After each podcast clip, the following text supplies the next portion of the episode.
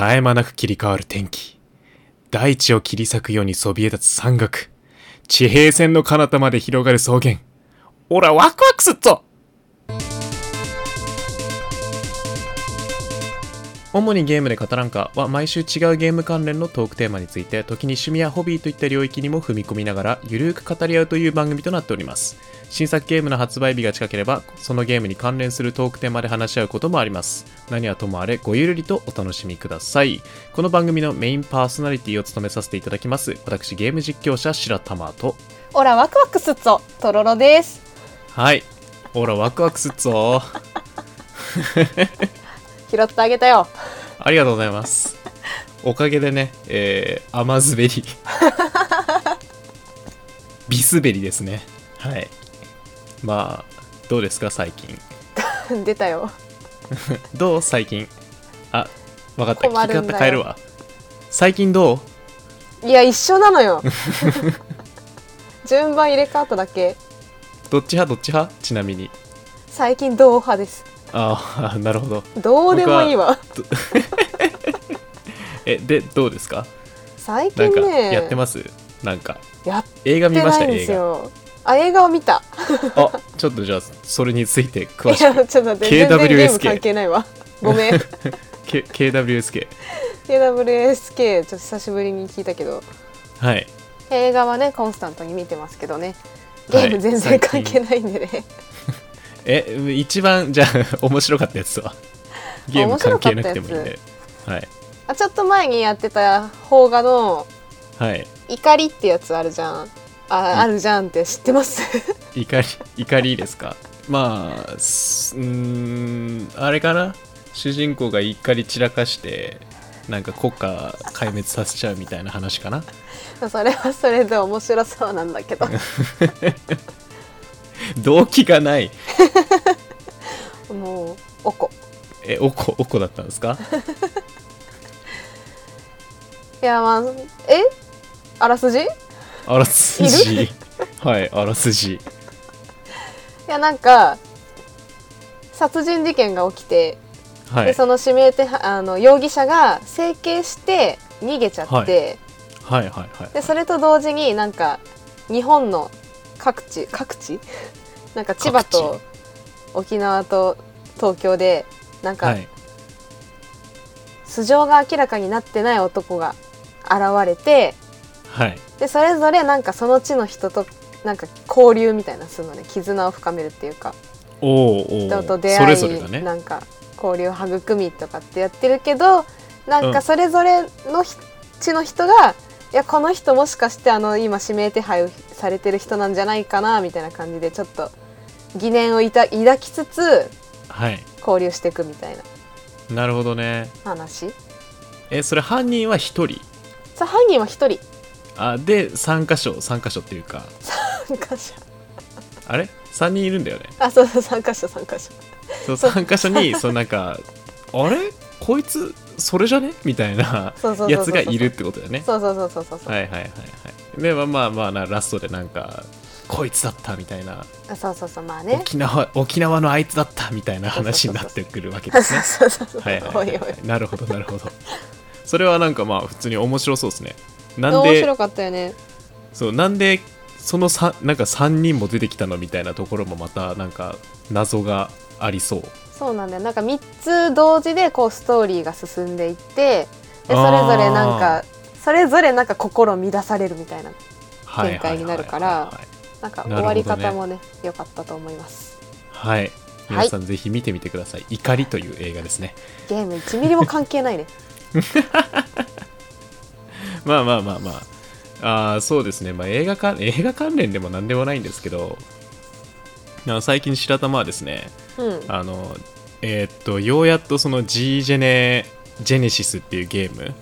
はいはい。ガンダムのゲームなんですけどこれをまあその一通りそのメインストーリーみたいなのはクリアしたんですよ。おうなんか全部クリアした後に出てくるなんかやばいやつはやってないんだけど一通りやってであのーさいまあちょっと前だけど「あの先行のハサウェイ」って映画がはいはいはいありました3ね部作のうちのあの第見た見た。1が、はい、出たじゃないですか。はい。それのそのまああのー関連じゃないですけど DLC でその先行のハサウェイのシナリオがあったんでやったんですよ。うん。やっぱクスイかっけえなって思ったのとあなんか調べるとそのななんだっけ、まあ、映画僕も見たんですけどあうん。あのキャストとビジュアルがちょっと変更になったそのもともとそのゲームとかで出てくるうん。ビジュアルとはちょっと違う感じになってなんか声も割と総特会ぐらいな感じで変わってるんですよ。そうなんだ。はい。えーっと映画映画だと小野賢章さんですね。あはい。なんですけどね。えーっとそう。だけどあのゲーム版とかそのそれまでメディアに出るときにその起用されてた声優さんが佐々木希さんなんですよ、うーんあの悠々白書のユウスケ主人公と同じ声の人、まあ、あの人がやってたんですけどうん。まあ割とそのなんかいろいろあったみたいですね。佐々木希さんがいいみたいな声があったり。ビジュアルなんかちょっとなんか違くね？みたいなあ意見もいろろいろあったらしいんですけど、はいはいはいはい。まあねそれはそれこれはこれっていう気持ちで僕は見てましたけどね。なるほどね まあいろいろ事情もあると思いますし。うんうん。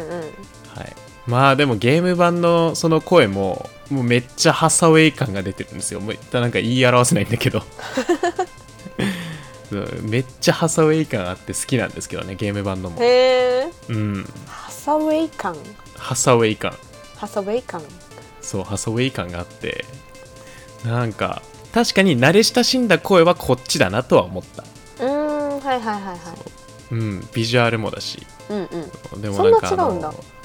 あまあビジュアルに関してはまあまあ割と似通ってる。なんならあのギギ・アンダルシアとかって出てきたじゃん女の子、うん。うんとかあとケネス・スレッグっていう連邦軍のうん。人が出てきたと思うんですけど、そっちの方がめちゃめちゃ変わってる。ああそうなんだ。ただなんかまあギギもケネスもどっちもその映画版の方がまあ綺麗だなかっこいいなっていう感じではある。あそうただマフティーというかそのハサウェイに関してはゲーム版のビジュアルの方が好きかなって感じ。ーうーん。うんあそうなんだ。はい。まあそんな感じなんですけど。いやーあれはなんだろう。もうすでに一応完結はしてるっていうかうん。映画版はまだ一部第1部しか出てないんだけど、うんうんまああの元々が小説うん。であって、そう先行のハサウェイっていう小説、まあ、上中下巻の3巻かな、はいはいはいがあってはい完結してるんでそのシナリオ自体もそのゲーム内では完結するんですよ、うーん。あそうなんだ。う。ん、そう。めっちゃ悲しい話。そうなの？めっちゃ悲しい話。多分、そうトロロさんは多分知らないからそう知らないんだよ先行のハサウェねイの結末知らないから言わないでおくけどもう最大のネタバレになるしただめちゃめちゃ悲しい話です。そうなんだ。はい。そうなんですよ。いやーそれにしてもうんクシーがかっこよすぎる。本当に。あのハサウェイが乗ってる方のガンダムね。うんうんうん。敵敵とい敵という言い方もあれなんですけどあの連邦の方のレーン君が乗ってるやつではなく、うん。うんあっちはペーネロペーっていうあの映画版だとあの UFO みたいなうんうんやつ。あのやつね。ふわふわふわふわふわっつって。飛んでたやつなんかすごいことになってたやつね。そう。あっちがペーネロペーっていう。まあ中身は同じガンダムなんですけどっていう設定があって。で、うんうん。上についてるそのフライトユニットというかなんかそのな装甲みたいなのがうん。違ってそれによってなんかこう姉妹機になってるっていう感じですね。はい。いやーでもねほんとどっちも声いいと思うわ。ただなんかまあいろいろ違いがあるらしく、まあ、映画版も結末はどうかわかんないけどちょいちょいこう違う部分があるっていう風には言われていて。ああそうなんだ。そう。まあえなんかハッピーエンドの可能性が？ハッピーエンドの可能性もまあ なきンにしもあらずなんだけど、まあでもガンダムなんでね。そう。ほぼないでしょうただなんねか一応明言されてるのが一番その大筋と違うのは中編のところらしいので第へえそうなんだ。2部が一番違うって言われてるんだけど原作とじゃあ始まりと終わり方は一緒で真ん中ちょっとアレンジするみたいな感じかなそうかもしれないうんはいまああと細かいことを言うとうんえーっと小説版がえーっとね小説版が小説版の続きなんだったっけかな逆襲のシャアからつながる話なんですよは先行のハサウェイって。うんはいはいはいはい。で一応今出てる今出てるっていうか小説版の先行のハサウェイがえー、っとどっちだったっけかな。あのその小説版の逆襲のシャアの続き。うん。ベルトーチカ・チルドレンっていうなんかのがあるんだけどその、うん。排入ガンダムとかが出てくる小説だったっけかな、うんうんうん。の続きらしくなんかそのちょっとだけこう変わるんよあの逆襲のシャアでクエスっていう女の子があ見たことある？逆襲のシャア。クエス？あ知水色のってるぐらい。やつ？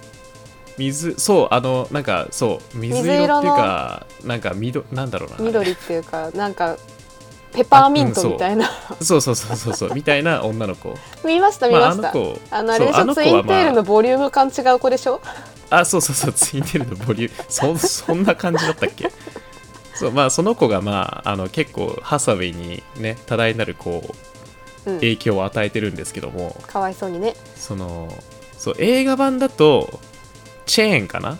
うん。チェーンがあのなんだっけ、えっと殺しちゃうんですよクエスを確か。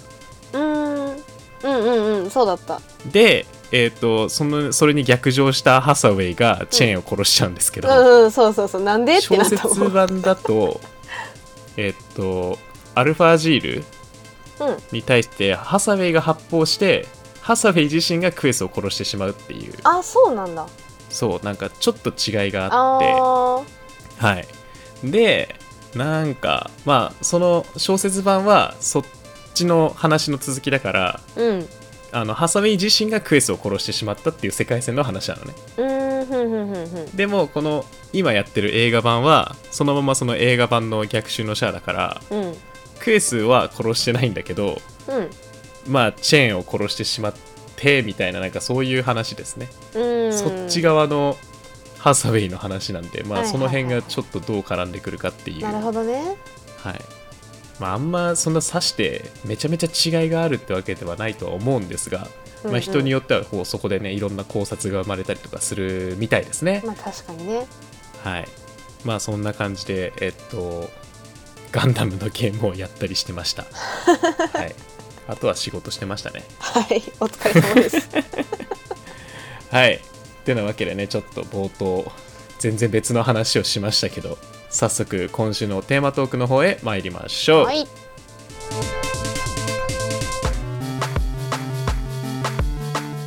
主にゲームで語らんか第63回目ですかね、おお、はい、のトークテーマは、えーオープンワールドのゲームについて語らんかです。イエイ、はい、オープンワールド。オープンワールド。じゃあまあ、ウィキペディアから引用しますと、はい。オープンワールドとはゲーム内の仮想世界において移動的制限のないプレイヤーが自由に探索し目的に達す、えー到達できるように設計されたレベルデザインを指すコンピューターゲーム用語であると、うん。はい、何を言ってるのかさっぱりわからないとは思うんですけども。まあめちゃめちゃ広いってことでしょ？めちゃめちゃ広いっていうことです、はい、まあなんか割とでもそのオープンワールドっていうのがなんか定義としては割と曖昧な気はするんですけどね。あそうなんだ。まあ一応そのきっかけオープンワールドオープンワールドゲームっていうのがこうあの有名になったきっかけはうん。あ多分名前名前は聞いたことあると思うんですけどグランドセフトオートシリーズ？おごめん聞いたことなかった。本当に？グラセフって言われてるやつ？あグラセフは聞いたことある。それそれそれ。それです、それか。はい、まああれのその正式名称がグランドセフトオートっていううん。あのはい、タイトルなんですけどまああれってなんだろうな。そのまああのとろろさんは実況動画とかかな？多分やったことはないよね。やったことはないねそう多分まあ実況動画でも見れる見る限りあのまあすごい広い街の中をさ自由にこう車を運転したりとかうんうんうんうん。まあ普通に自分のねあの足で歩いたりとかうんうんうん。時には飛行機乗ったりとかもうすごい広いじゃんフィールドが。うんうんうん。でプレステ2時代からグラセフってまああんな感じで広いマップの中をこうまあ犯罪を犯しながらなんかストーリー進んでいくみたいな。ゲームなんですけど、うん。それがなんかまあ割ときっかけ的な感じになりましたね。はい、うん。それまではまあ箱庭型っていうのが多い、うんうんうん。はい、が多かったんですけどそうですね。入りとしては、まあ、オープンワールドっていうその今言った定義に沿ってるゲームとしてはグラセフがあのきっかけうん。となりますね、うーんはい。まあなんか結構すごいことというかなんだろうな。一番最初にそのいろんななんかゲーム会社とかがオープンワールド的なそのフィールドを想像し始めたのがうん。あのマリオからとかって言われてるかな。マリオ？スーパーマリオ64あれはあの箱庭型のゲームって言われてるんですけど、うんうん。そのまあ一応ピーチ城があってその中に、まあ、絵に入るとこう結構広めのフィールドがあるじゃないですか。うん。でもあれはあの限りがあるから箱庭型って言われてて。うーん。そうあとはそのエリア移動があったりすると、まあ、箱庭型っていうのかな。あーモンハンダブルクロスみたいな。うんあれはまたそうでもそうそうそうそう。考え方としてはそう。まあワールドも言いようによっちゃななんか、まあ、オープンワールドに近いっちゃ近いんだけどうん。あれってそのなんだろう。進めないところは進めないじゃん。まあ当たり前のことを言ってるんだけどそうだね。うんうん。あの見えない壁みたいなのがそうそうそうそうそう。があるじゃん。最近のまあグラセフも進めないところは進めないんだけどうんうん。でもまああの移動的にまあその辺一応まあいなんだろうな。なんかゲーム的には不可能じゃないみたいな、うんうん。なんて言えばいいんだろゲーム的うその多分モンにハンモンハンワールドは、まあ、見えない壁っていうかそのフィそこしか歩けないっていうので、まあ制限があるって感じなんだけどまあ条件を満たしたりすればグラセフって多分まあなんか天井とかに上がれればそのフィールドって進めるわけよ歩けるわけよ。へえ多分ね。まあ一番わかりやすい例はえーっとゼルダかな、うんうんうん。ブレス・オブ・ザ・ワイルドうん。とか、あとは原神かな。うんうん。あれってまあそのここ無理でしょいけないでしょって思うような場所でも割と登ったりすることができるじゃないですか。ああいけますね。そう。なんかリンクだったりとかあとはね原神内だとホタルか？うんうん。ホタルかな？ホタルちゃんだったり。ホタルくんホタルちゃんがねこういえそれどこ掴んでるのっていうレベルの握力で登っていくと思うんですけど、ね。山とかを。うんうん。はい。まああれが、まあ、一般的に言うその移動的制限がない部分。例えばまあポケモンだったりしたら当たり前だけど段差登れないじゃん、うんそうだね。段差登れないじゃん。うん。まあそう。はい。なんかそんな感じです。で一応その日本が割とそのスーパーマリオ64だったりとかうん。えっ、とゼルダの伝説のえっ、と時のオカリナとかうんうんうん。あれもエリア移動はあるけどかなり広大なフィールドが広がってたんですよ。うんうん。でそれそこからまあいろんな影響を受けて海外のゲーム会社だったりとかがこうそういうだだっ広い 3D みたいなのを作るようになったんですけど、ああへえはい。日本の影響なんだね。うんただまあそのなんだろうなここでこういろいろとこう国民性じゃないけどうん。ぽいのが出てきてグラセフって広いは広いんだけどうん。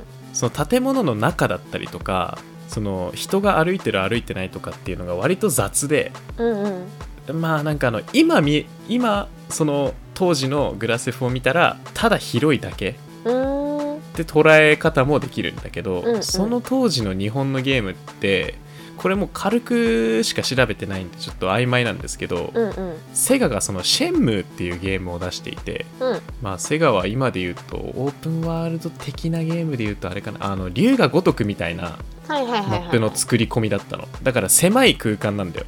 グラセフよりかは全然狭い空間なんだけど、うんうん。その中でそのまあ NPC だったりとか店の中までしっかり作り込まれてたりとかっていうはいはいゲームを当時出したんですけどうん。その世界的にっていうか世間的に人気になったのはグランドセフトオートだったっていう、ああそうなんだね、はい、なんでそのシェムっていうのはあんまりその有名なんかビッグタイトルうん。ミリオンヒットみたいなビッグタイトルにはならずに終わってしまったんですよ。うんうんうん。でまあそこでまあ一回こう日本としてはなんかまあ負けるという負けるっていう表現もあれなんですけどあーまあね。一旦そのオープンワールドじゃないゲうん。ームの方が有名になってってって感じですね、で海外の方がその辺はなんかあの人気になりましたねオープンワールド的なゲームは。その後なんか「フォールアウト」っていうゲームだったりとか「うんうん。スカイリム」っていうゲームだったりとかができ出てきて、うんうん。はい、で日本的にその次にヒットしたのがもう「ブレス・オブ・ザ・ワイルド」とかそういうレベルになるんですよね。あー結構あい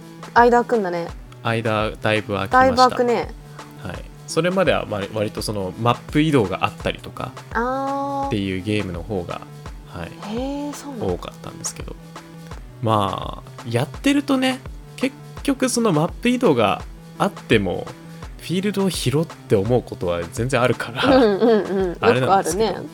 はい、だからそういう意味では割と曖昧だなという感じでうんうんうん。思ってます、はい、でまあもうあの基本的な説明はここまでにして うん。えっとまずとろろさんやったことあるオープンワオープンワールドって言われてるゲームってうん。何があります、今出ちゃったんだけど、はい、ブレス・オブ・ザ・ワイルドと原神。ああはい。ちょうどその触りやすい2つですね。どどうでした？やってみてやってみてどうでしたっていうのもあれなんですけど、で開始3秒くらいで気づいたけど、うん。オープンワールドって苦手なんだわ。そうね。広いのよ、あのーやること多いのよ。自由って怖い、自由って怖いですよね。誰か縛ってくれと思って。道を一本道にしてくれと。そう。多分一番のその革新の部分なんだけど。そうなんですよ。オープンワールドってうん。あのどこ行けばいいかわからないっていう。そうそうそうそうそう。そう。ブレス・オブ・ザ・ワイルドなんて永久に本筋にたどり着かんかったからね。一生寄り道してるみたいなね。ずっとリンゴ農家してたから。そうなんですよ。多分それもその出てきたゲームにも沿ってると思うんですけどそれまでその国が出してきた。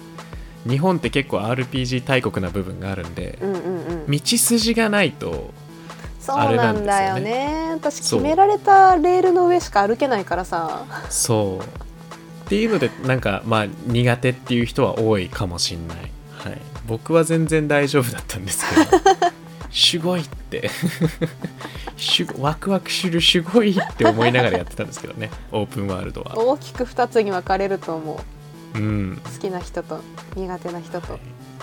そうなんですよ。なんでここからはあの白玉が時間を食い潰したオープンワールドゲーム。うん。ベスト3ぐらいにしとく？5ぐらいにしとく？3ぐらいにしとこうか。え？3? 3 ぐらいにしとこうか、まあ、3時間があったらねあと2個もね。そうね。そう。まあ3番目はブレス・オブ・ザ・ワイルドなんですけど。めっちゃ出てくるやん、はい。ブレス・オブ・ザ・ワイルドなんですよあの結構スイッチ買ったのが遅かったんでその前にもあのオープンワールドのゲームとかっていうのはやってたんですけどうん。ブレス・オブ・ザ・ワイルドかな3位は。結構やった。どの辺が良かった？うーんまあうんどの辺が良かったかな。そのその前にゼルダの時岡のリメイクをやっててうんうんうん。そうそでそのすぐ後にあの全然あのトワイライト・プリンセスとかその間の作品全くやってないんだけど、はいはいはいはいその後すぐにブレス・オブ・ザ・ワイルドに入れたんで、ん。もう進化すごってなったよねまず。まあそうだよね。そう。でまあやること分かんないっていうのはまあそれはそうなんだけど、うん。一応その小目的みたいなのはあるから小目的っていうかまあ目的は大きく出るじゃない？ああうんうんなんでそれに沿ってプレイしててうん。で寄り道したりとか、広がりがすごいなってずっと思ってて。うんうんうんうん。その地形を利用した戦術をだったりとかね、ああとかね。はい、崖の上から爆弾落としたりしてたよ。そう。やり方がさもう多分ひ10人いたら10人違うわけよあれって。ああそうだね。敵の倒し方だったりとか確かに。進め方だったりとかね卑怯な先行しか取ってないからね。いや今のところ。そうそうそうそうそうそう。でも卑怯な戦法でも勝てちゃうじゃない？あれって。勝てちゃう勝てちゃう。それはなんかそのオープンワールド的その自由さのいいところだと思うんだよね。うん確かにね。なんか知恵を絞ればアクションが苦手な人でもその突破できるっていう,、うんうんうんうん。っていうのはすごいいいところだなと思ったんですけど。まああとはあのなんだろうそれまでリアルなゲームリアル系なゲームしかやってなかったから、あのうんちょっとアニメ感じゃないけどリアルはリアルなんだけどさあの世界観がすごい好きでしたね。それまでまあオープンワールドって言ったら大自然しかあんまないんだけどうん。うん、ゼルダのあの感じはすごい好きだったな。めっちゃ綺麗だなって思ってた、なんか。いやほんと綺麗だよねビジュアルね、うん。どこ切っても絵になるからねそうあとなんかどことなく切ないのがね。あー確かに。その空間を見るだけでこうちょっとこのストーリーの切なさじゃないけどっていうのが伝わってくるのが素晴らしいななんかねと思いました、漂ってるよね。そう。あれはいいゲームです。本当に。でね「ブレス・オブ・ザ・ワイルド」は続編が来年だったっけかな？あれ？発表されてなかったかな？発売日はなんかまあでも続編が今作られてるところなんでうん。それは本当に楽しみにしてみたいですね。はい。クリアしてください。あれ一番時間かかるんだから。双子山にたどり着いてないもんまだ。え全然序盤。序盤も序盤よ。真珠も出てこないじゃん。まああとあれなんか真珠を無視して普通にラスボスまでいけるっていうのも面白いよね。あそうなんだ。オープンワールドゲームの良さだと思うへえ、めちゃめちゃなんか超強化状態ではあるんだけどその、ラスボスと戦えるんですよ。そのまま直接行けば。うん。まあ、たどり着ければの話なんですけど。プレイヤースキルが高い人は多分いけるんじゃないかな。そうそれはすごいなーって思った。なんかはい。でね。第2位なんですけど。はい。第2位がですねこれもちょっと迷ったんですけどすごい迷った。うん。これ言うこれ迷った。でもジャンルをちょっと変えるために第2位はあのザ・クルー2っていうゲームをあげますね。ザ・クルー2これはあの車のゲームなんですよ。うんうんうん。でまあ最近あのキツネビっていう友達と、うんうん。まあ、毎週のようにやってて時間を溶かしてるんですけど、うんうん。まあそのオープンワールドの車のゲーム、まあ、だからグラセフのあの本当車乗ってる状態しかないみたいな感じではあるんだけど。そうオープンワールドの車のゲームなんだけどうん。あのマップがなんかゲロ広くて。はい。あの汚い表現にはなってしまいましたがゲロ広いんですよ。もうちょっとなんかなかったんかって感じだけどね。あーゲロ広い。あクソ広い。これは何をするゲームなの？あまあ普通にあの車のゲームなんでレースするぐらいしかないんですけどレースしたりあとはなんか飛行車以外にも飛行機と船にも乗れるんですよ。へえ乗り放題じゃん、あとバイクか。そう。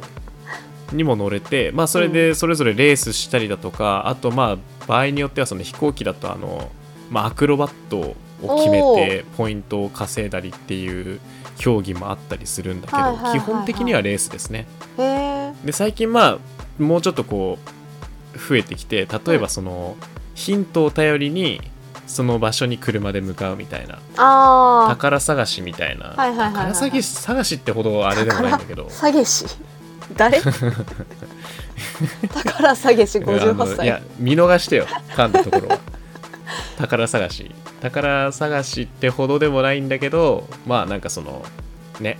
うんうん。決められ、決められたルートっていうかまああの写真を頼りにその場所を見つけ出してうん。その場所まで車で行ってでその場所に着いたらまた次のヒントが開示されてっあていう風になんかで最後まで進むとなんか車がもらえたりとかお金がもらえたりとかっていうのが最近追加されてたな。はい。まああのレースみたいに焦らなくていいからすっごいゆっくりドライブしてますね。ーあーそれはそれで楽しそうだね、そう。でフィールドの広さの話なんですけど、うんうんうん。まあ、さっき言ったようにゲロ広いんですけど、あのうんうんうん。一応あの縮尺は違うんだけどうん。アメリカ全土なのね。おお広いね。そう。まああのもちろんその全部の道が再現されてるとかではなくてうん。間のなんか間の道とかはもうほ普通に一本道ぐらいしかないんだけど、うんうんうん。それでも結構そのちゃんと作り込まれててサンフランシスコとかニューヨークとかの大都市はちゃんと再現されてる。なんで実在する建物もあったりするんですよ。えー、そうなんだ。面白。そう。あとはあのなんだっけ大統領のさああホワイトハウス？ホワイトハウスもあるしなんかよ。く見たらペンタゴンもあったし。あとあのなんかあのなんだっけなあの崖にさこうああ顔？大統領の顔が彫ってあるやつ。あれもあったりとか。結構ランドマーク的な部分は割と抑えられていて、はい、すごいあの広いんですよなんで。えじゃあ多分思ってるよりも47倍ぐらい広いんだろうね。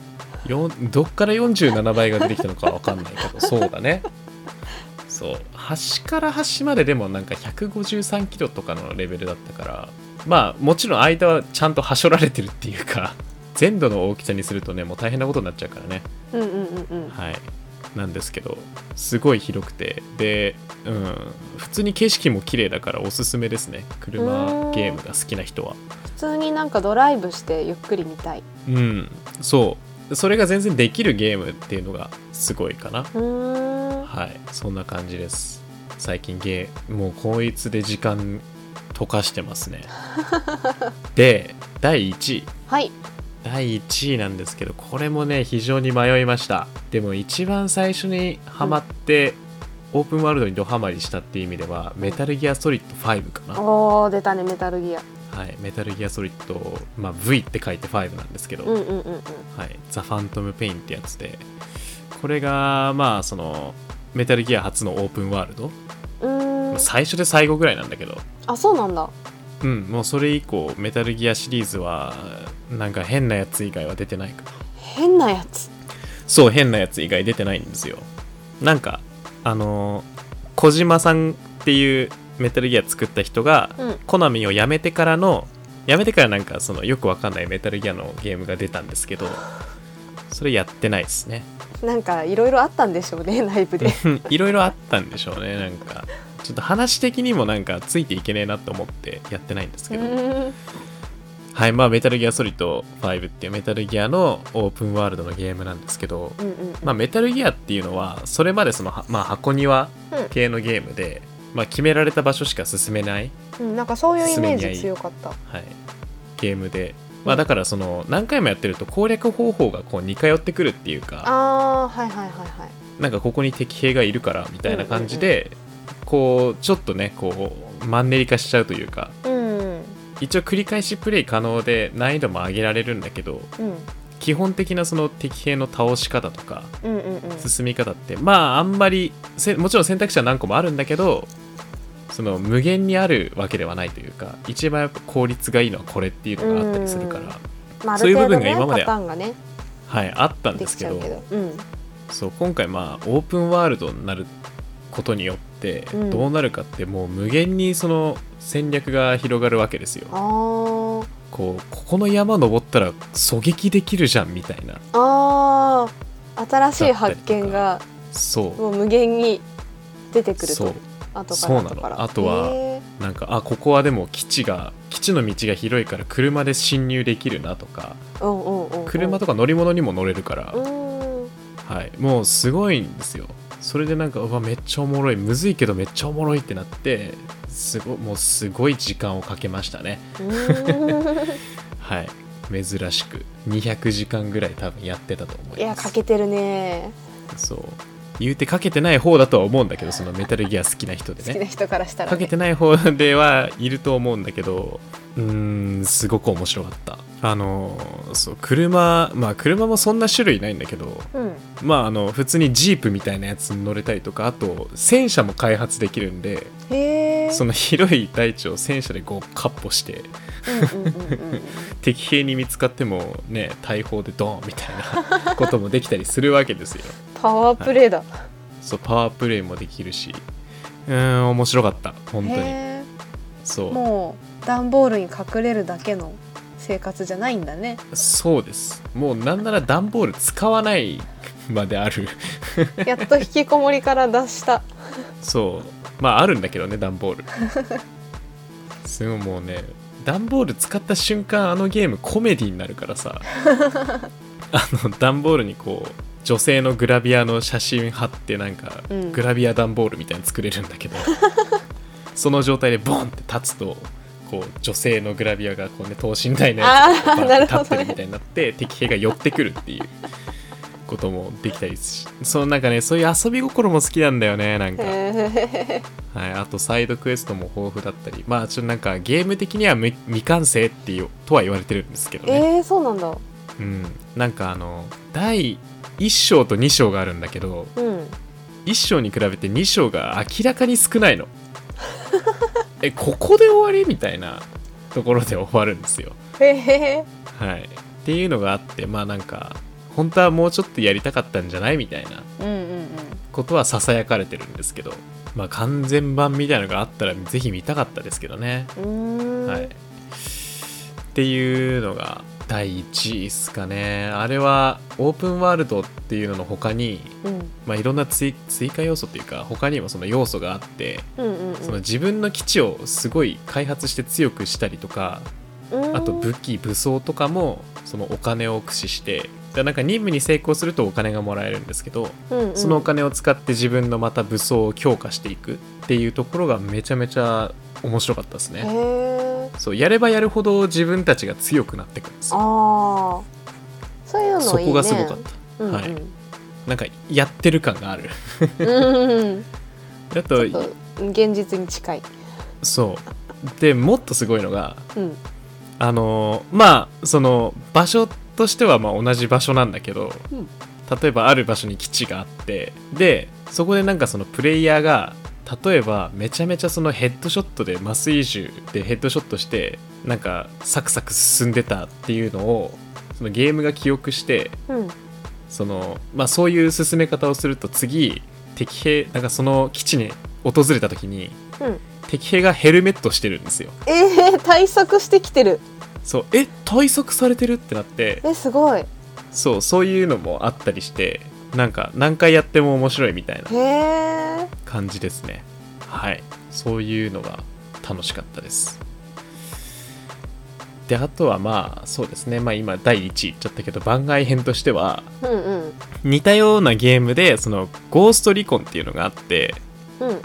これはえっとワイルドランズとブレイクポイントだ。ブレイクポイントっていうゲームがまあオープンワールドなんだけどうんうん。これもまあうーん、まあ、に本当にメタルギアと割と似通ってるっていうかゲゲーム的にというかあのなんかルール的にというかまあ普通にあの銃で戦って潜入するみたいなうんうんうん。ゲームなんでちょっとなんかまあ雰囲気は似てるんですけどうんうんそれもだいぶハマったなと思って。なんかそれは一応民間人に扮して潜入してるからうんうんまあいろんなものが使えるんですよ。本当にあのグラセフみたいな感じで車奪ったりとかあとはヘリコプターにも乗れたり飛行機があったりっていうなんかそういう自由度があったりして、うんそれもそれで面白かったですね。ただまああのバグがやっぱ海外のゲームなんでちょっとバグが目立つなってあいうところどころでこうあれ？みたいなのは ありました。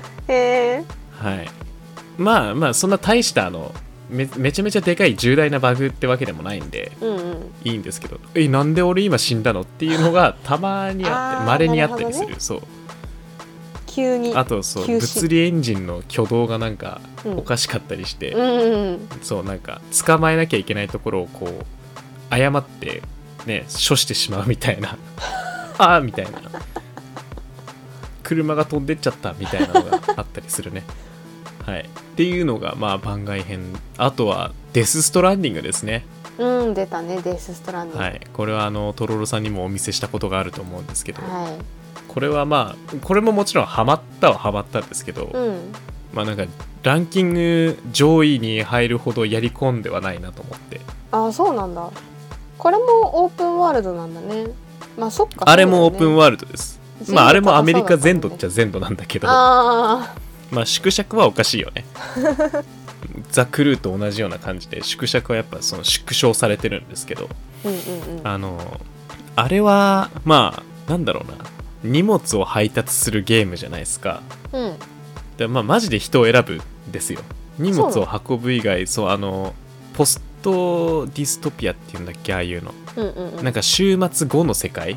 あだから一応そのまあ何もないわけよ。あうん。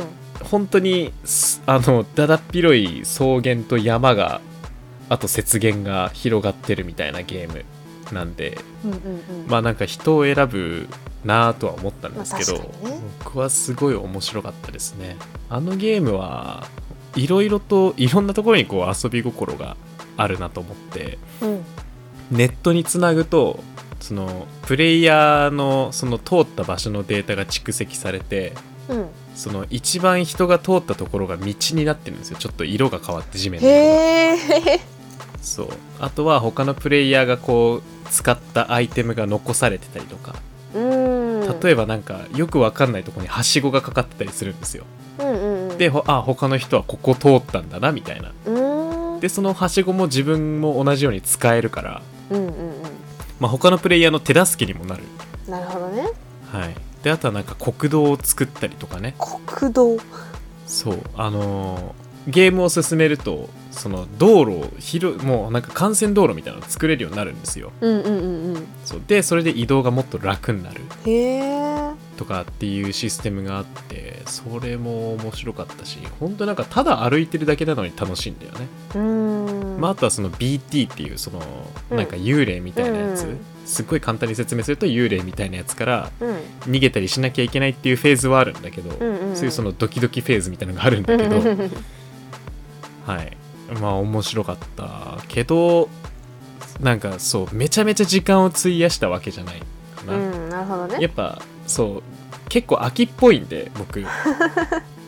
秋っぽいんで、うん。そう荷物を何個も何個も配達してるとちょっと飽きてくる、まあ。同じ場所を往復したりとかそのこれもめっちゃリアルな場所部分なんだけどうん。荷物つけすぎるとやっぱりその主人公の動きが遅くなるのね、うん。重すぎるってなって、うんうんうん。そう。っていうことが起きたりとかするからまあこう効率よくいろいろやってるとこうやっぱちょっとずつ飽きてきてはしまうんだけど。うんうんうん。でもなんかね1週間ぐらい経った後にあまたやりてえなって思えるようなゲームでしたね。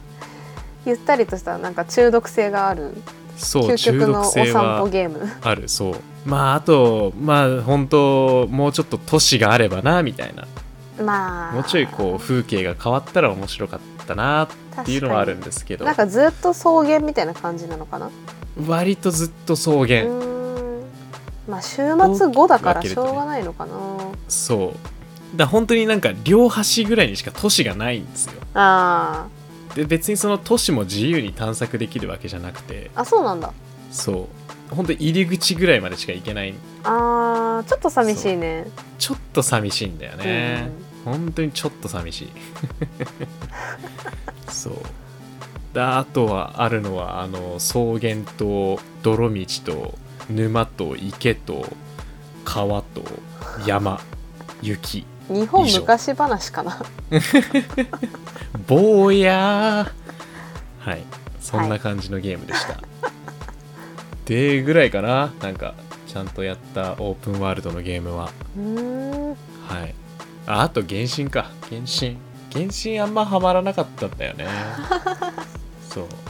原神原神さ割とそのブレス・オブ・ザ・ワイルドの、まあ、パクリみたいな風に言われたこともあるじゃない、あったね。すごい似てあるみたいな。確かに似てたけど。めっちゃめちゃ似てるんだけど、うん。なんだろうななんかこうなんかあの馬とかがないからさ。うんうんうん。あとファストトラベルできる場所も結構その、なんか少ないから、うん限られてるよね。なんかあのあもっさりしてんなって思ってあんまりハマんなかったんだよね。あーやっぱりちょっと速い乗り物に乗りたいと。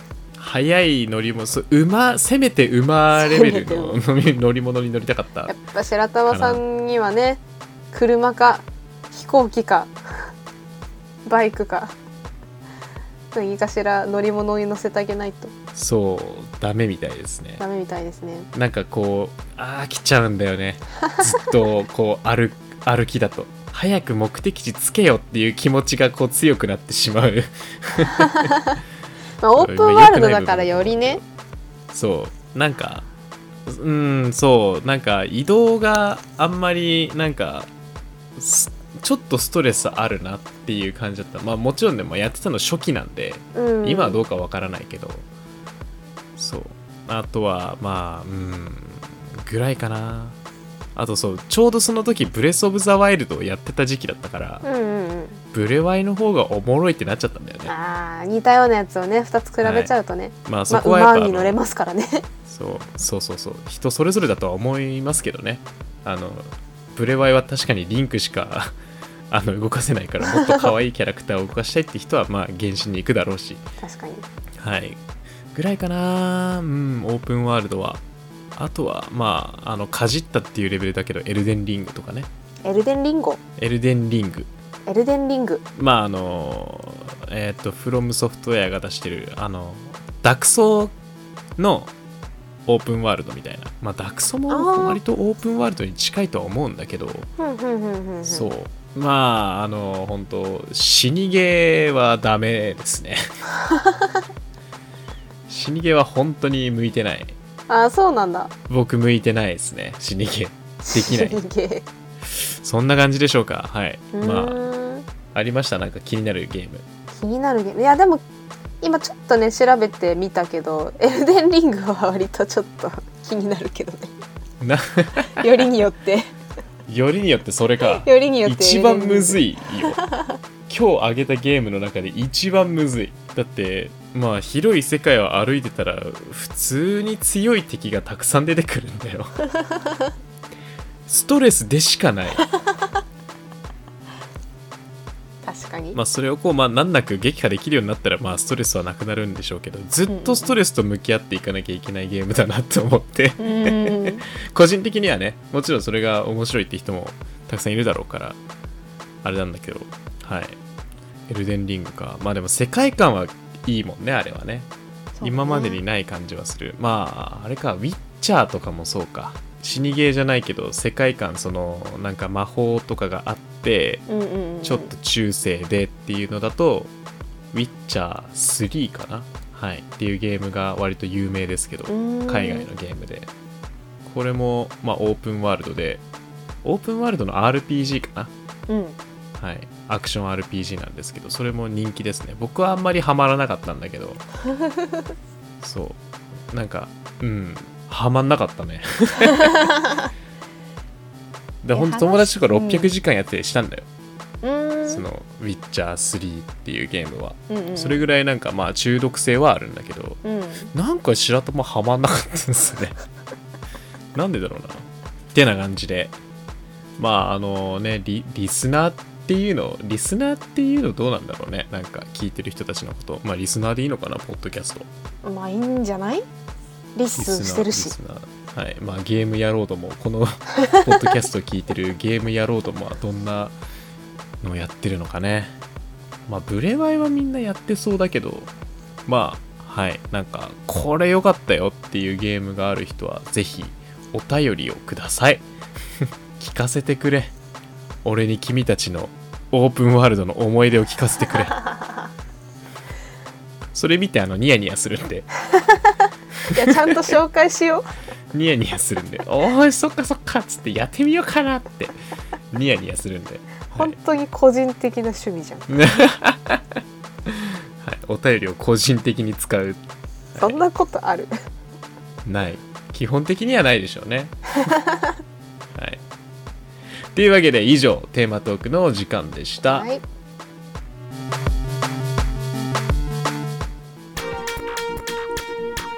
今週の主にゲームで語らんかもそろそろお時間となってしまいました。いやー、オープンワールド、やった方がいいよ。オープンワールドねなんかいっぱいやったら慣れてどんどん楽しくなりそうだけどなりそう。まあ、あとでも、なんだろうな、最初の方、どうしてもこう、歩き移動が多いので、うんうんうんその辺ストレスに感じる人は無理かもしれないけど、いやでも感動したすごい。ブレス・オブ・ザ・ワイルドとか、うん。う、わあ広綺麗自由みたいな。そう、ワクワクするよね。うん。なんそう、なんかワクワクするよね。いやワクワクしましたわ。これずっえ、これだってずっといけるんでしょ、先までみたいな。そうそうそう。あとね獣がね借り放題っていうところがね。ハンターか何か。いやなんか肉になるぞっていうことに気づいてからさ。そうねイノシシとかね倒すと肉になるからね。鳥とかさ。獣肉ね。鳥は鶏肉になるしね、そうそうそう。はい、いやー本当にいいゲームだと思うわブレワイ。1位でもおかしくないからな。1位にしてあげてよ。いや一番時間費やしたって意味だとメタルギアだったんだよ まあね、そこはしょうがないよね。はい、あれも一応そのフィールド上に転がってる薬効植物とかうん。あのーまあ入手できるしうんうん。野生動物の保護もできるのよ、まあ、動物眠らせて回収するんだけど。そう。戦場にいるからさうん。そうあの保全活動っていう名目で動物を拉致できるんだけど、そう。なんかこうストーリーストーリーっていうかゲーム進めるとあのクマとかも出てくるから。うん。そうそれもめちゃめちゃ頑張って眠らせて拉致するっていう。もうゲーム変わっちゃってんじゃん。そうね。変わってると言ってもまあ過言ではないかな、はい、クマめっちゃ強いんよ。強いでしょうやねっぱり。クマだもんだって。そう。生身の人間が戦いに行っちゃいけない動物なんだなって俺メタルギアで知ったのすごいもうなんか変に変に近づくとうん。すごい蹂躙されるなんか。へえ一撃が重い。襲ってくるんだやっぱり。そう。2発ぐらいで死ぬ。クマパンチ2発で死んじゃうからスネーク。クマには勝てんよ人は。そう。おかしいよね。敵のロケットランチャーは3発ぐらい耐えるのに。クマの打撃2発しか耐えられないはい。まあそんなことがありましたね。面白かったっす。はい。なんでまあトロロさんにはそうですね。まあもうちょっとゲームやってもらって。はい。まず積みゲーをなくそそうね。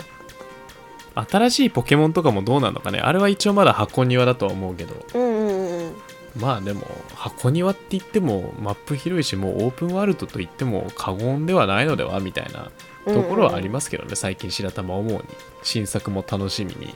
なんかあれでしょ？ブラックホイワイトの2出るんでしょ？ブラブラえ？何年前の話してる？ちょっと待って。え そうなんですか？あれ？これだいぶ昔？D あなた DS の頃の話してるわよ。トロロさん。スカーレットとバイオレットですよ時代は。あ今ねブラック2最新ホワイト2だいぶ前だいぶ前。え私2知らなかったんだよね。さっき知ったのよ。へえポケモンにね。2っていう概念あるんだって思って。あるのよ。その時初めて出たかな。そうブラック2ホワイト2、まあ、続編なんですけどブラックホワイトの。はい。まあスカーレットとバイオレットが出るのでそれがどうなるか楽しみですね、うん、えアルセウスってオープンワールドじゃないの？あれはねいやもうあれもオープンワールドって言っていいんじゃねえかって思うんだけど一応そのマップ移動あるしうーん。一つ一つのマップがまあ結構広い広くはあるんだけどまあ区切られてるから箱庭っていう類に入るかな。分類されるかな。そのビジュアルとか見た感じではちょっとブレス・オブ・ザ・ワイルドっぽさがあるっていうか。あったね。あったあった。まあ本当にあのまあ遜色はない気はするけどね。うーん。うん。ブレス・オブ・ザ・ワイルド大体やってること一緒だからいや一緒ではないけど。なんか似てそうだなみたいな、そうまあでもブレス・オブ・ザ・ワイルドほど自由度はないからそっちの方がおすすめっちゃおすすめかなトロロには。うん。うん。面白いです。まだクリアしてないんですけど。あそうなんだ。面白いです。はい。動画撮ろうと思っててずもうずっと手がついてない。うーん。はい。そんな感じですね。はい。で次週のトークテーマについてなんですけども、はい。あのカレンダーを確認しました。うん。来週の金曜日はえーまあ、何月か分かんないけど1日でしたね。あー何月かわかんないんだ。そう何月か分かんないけど1日でした。1日って書いてありま3456月と過ごして次何月かわかんないんだ。そう分かんなかった。うん1日だね。何月だろうね、はい1日です。はい1日ということはうん、新しいゲームのお話ですね。そう、えー7月発売のゲームについてになります。はいすごいね、毎月出るね。新しいゲーム毎が月出てしまいますね、まあ、今月はあのモンハンうん。とかいろいろ出ましたけど来月また出てしまいます。来月また新しいゲームが出るのでそれについて喋っていけたらいいなと思っております。ぜひはいお楽しみに、えーまた主にゲームで語らんかではお便りを募集しております。本日のトークテーマのご意見ご感想番組パーソナリティや番組に対する質問今後こんな話を聞いてみたいなどのリクエストそして次週のテーマについてのメッセージなどなど受け付けております。